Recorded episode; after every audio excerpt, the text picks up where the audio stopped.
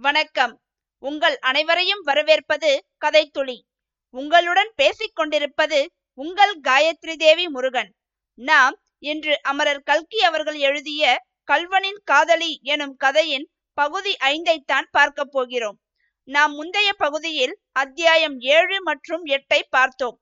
அதில் கல்யாணிக்கு திருமணம் நடந்து முடிகிறது என்றும் அப்பொழுது திடீரென்று கல்யாணி மயங்கி விழுகிறாள் என்றும் பார்த்தோம். இனி இந்த பகுதியில் முத்தையனுக்கும் அபிராமிக்கும் நடந்தது என்ன?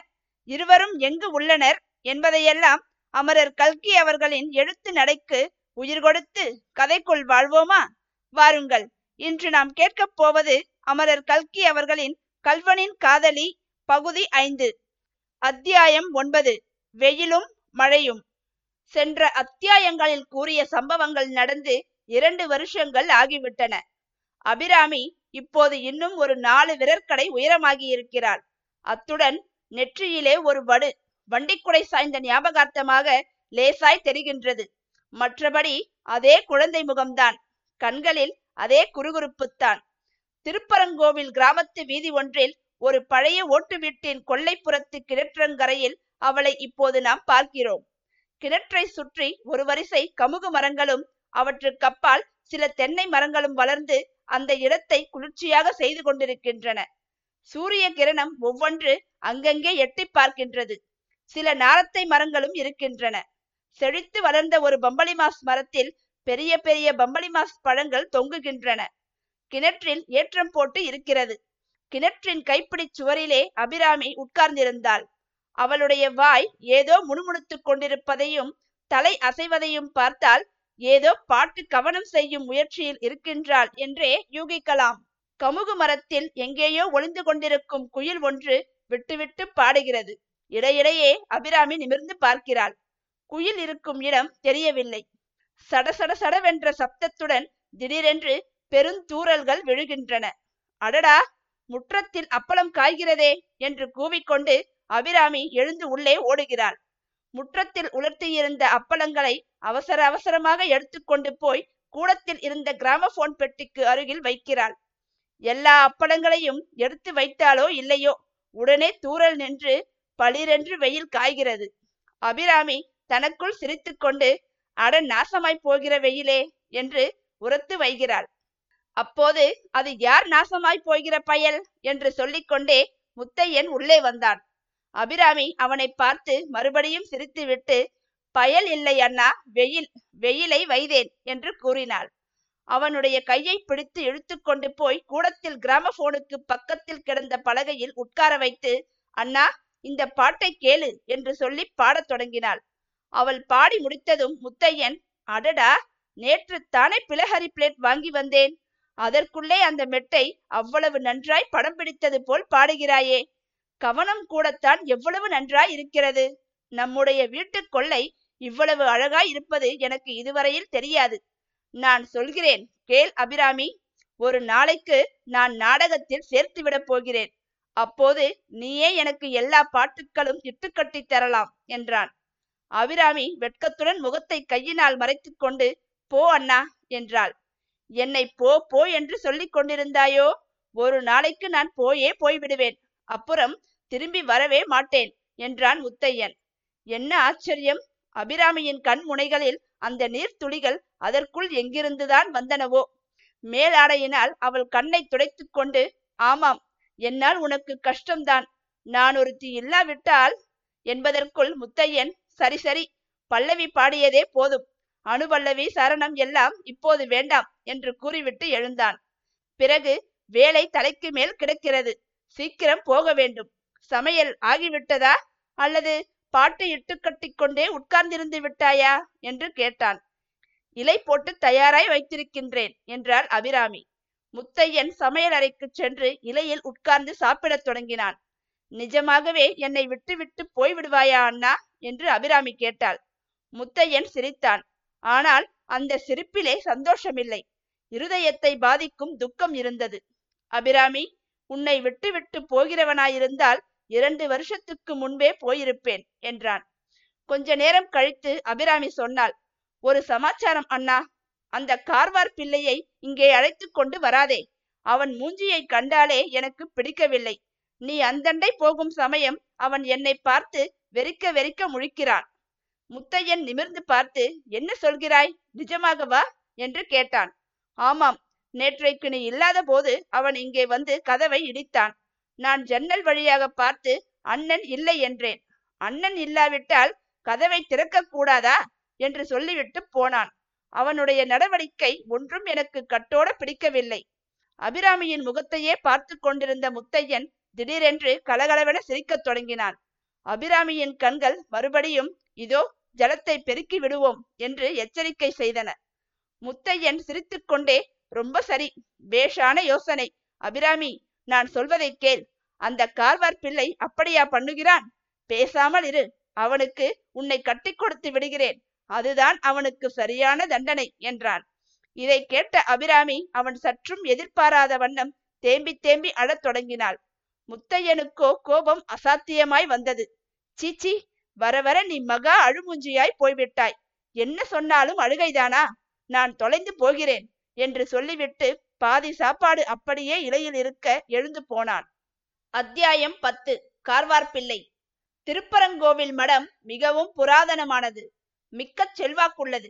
மடத்துக்கு சொந்தமாக ஆயிரம் வேலி நிலமும் மடத்தின் ஆதீனத்தின் கீழ் உள்ள கோயில்களுக்கு ஏழாயிரம் எட்டாயிரம் வேலி நிலமும் இருந்தன. இப்போதுள்ள பண்டார சந்நிதிக்கு முந்தி இருந்தவரை பற்றி பலவிதமான வதந்தி உண்டு. ஆனால் இப்போது அப்பதவியை வகித்தவர் ஒழுக்கத்திலும் கல்வியிலும் சிறந்து விளங்கினார். மடத்தின் நிர்வாகத்தில் உள்ள ஊழல்களையெல்லாம் போக்கவும் மடத்தின் சொத்துக்களை சமய வளர்ச்சி கல்வி வளர்ச்சிக்காக பயன்படுத்தவும் பெருமுயற்சி செய்து கொண்டிருந்தார். இந்த முயற்சிகளை எல்லாம் அதிகம் பயன்படாதபடி செய்து கொண்டிருந்த புண்ணியவான் ஒருவர் அந்த மடத்தில் இருந்தார். அவர்தான் கார்வார் பிள்ளை.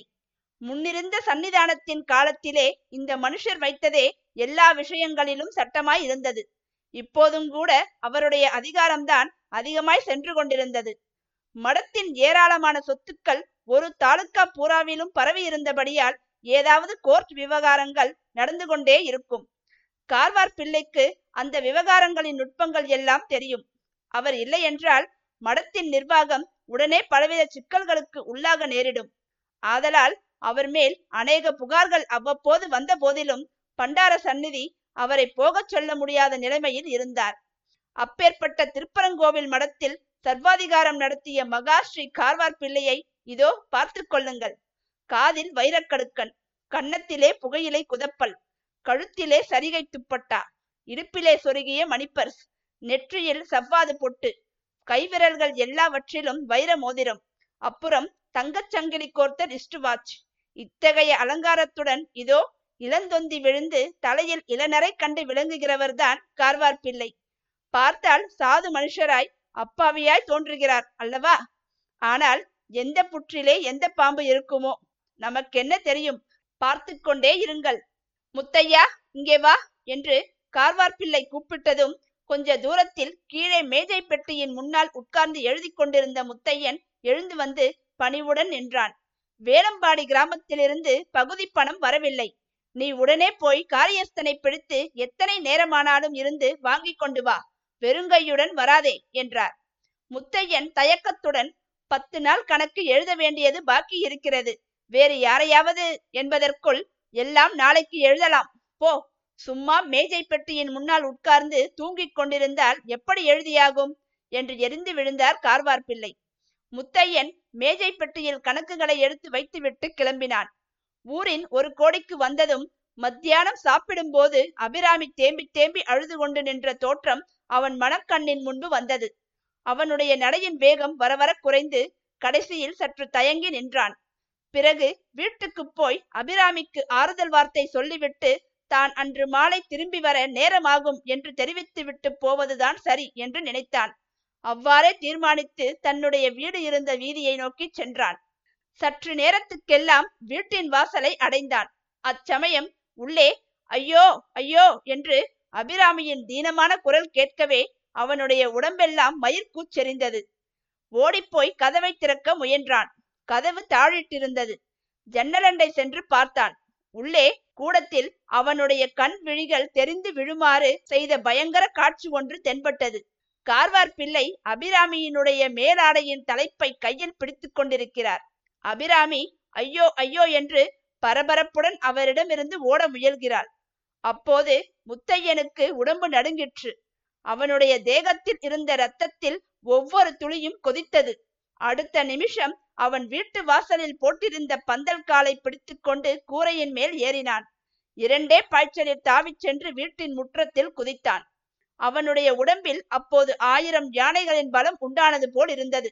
ஒரே தாவலில் கார்வார் பிள்ளையண்டை சென்று அவர் கழுத்தை பிடித்து ஒரு தள்ளு தள்ளினான்.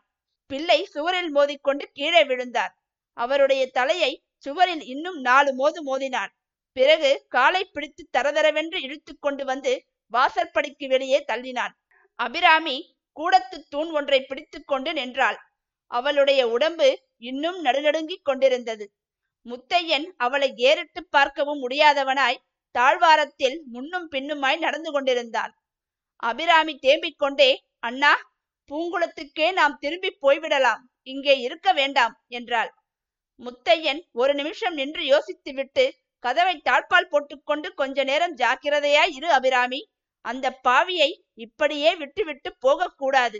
இன்னும் எத்தனை பேருடைய குடியை கெடுப்பானோ? யார் கண்டது? நான் போய் சன்னிதானத்தில் சொல்லி முறையிடப் போகிறேன். அந்த அநியாயத்துக்கு ஏதாவது பரிகாரம் உண்டா இல்லையாவென்று பார்த்து விடுகிறேன் என்று சொல்லிவிட்டு வாசலை நோக்கி நடந்தான். அபிராமி ஓடி வந்து அவனை கட்டிக்கொண்டு அண்ணா என்னை தனியாக விட்டுவிட்டு போகாதே என்றாள். முத்தையன் இந்த ஒரு தடவை மட்டும் போய் வருகிறேன். தடை சொல்லாதே. அப்புறம் உன்னை விட்டு பிரிகிறதே இல்லை. நாளைக்கே பூங்குளத்துக்கு போய் விடுவோம் என்றான். பிறகு அவளிடமிருந்து விடுவித்துக் கொண்டு அன்புடன் அவளுடைய முதுகில் தட்டி கொடுத்து சற்று நேரம் பல்லை கடித்துக் கொண்டிரு அபிராமி. இதோ ஒரு நிமிஷத்தில் திரும்பி வந்து விடுகிறேன் என்று சொல்லிவிட்டு வெளியே சென்றான். அபிராமி துர்பாக்கிய அபிராமி உன் அண்ணன் ஒரு நிமிஷத்தில் திரும்பி வருவான் என்று எண்ணிக்கொண்டு இராதே. அவன் திரும்பி வரவே மாட்டான். இனிமேல் பகவான் தான் உனக்கு துணை. அப்படியென்றால் முத்தையனுக்கு என்ன நேரப் போகிறது? இனி அபிராமியின் கதிதான் என்ன? என்பதையெல்லாம் நீங்கள் தெரிந்து கொள்ள வேண்டுமென்றால் இந்த கதையை தொடர்ந்து கேட்க வேண்டும். நாம் கூடிய விரைவில் பகுதி ஆறில் சந்திக்கலாம். அதுவரை உங்களிடமிருந்து விடைபெறுவது உங்கள் காயத்ரி தேவி முருகன். நன்றி வணக்கம்.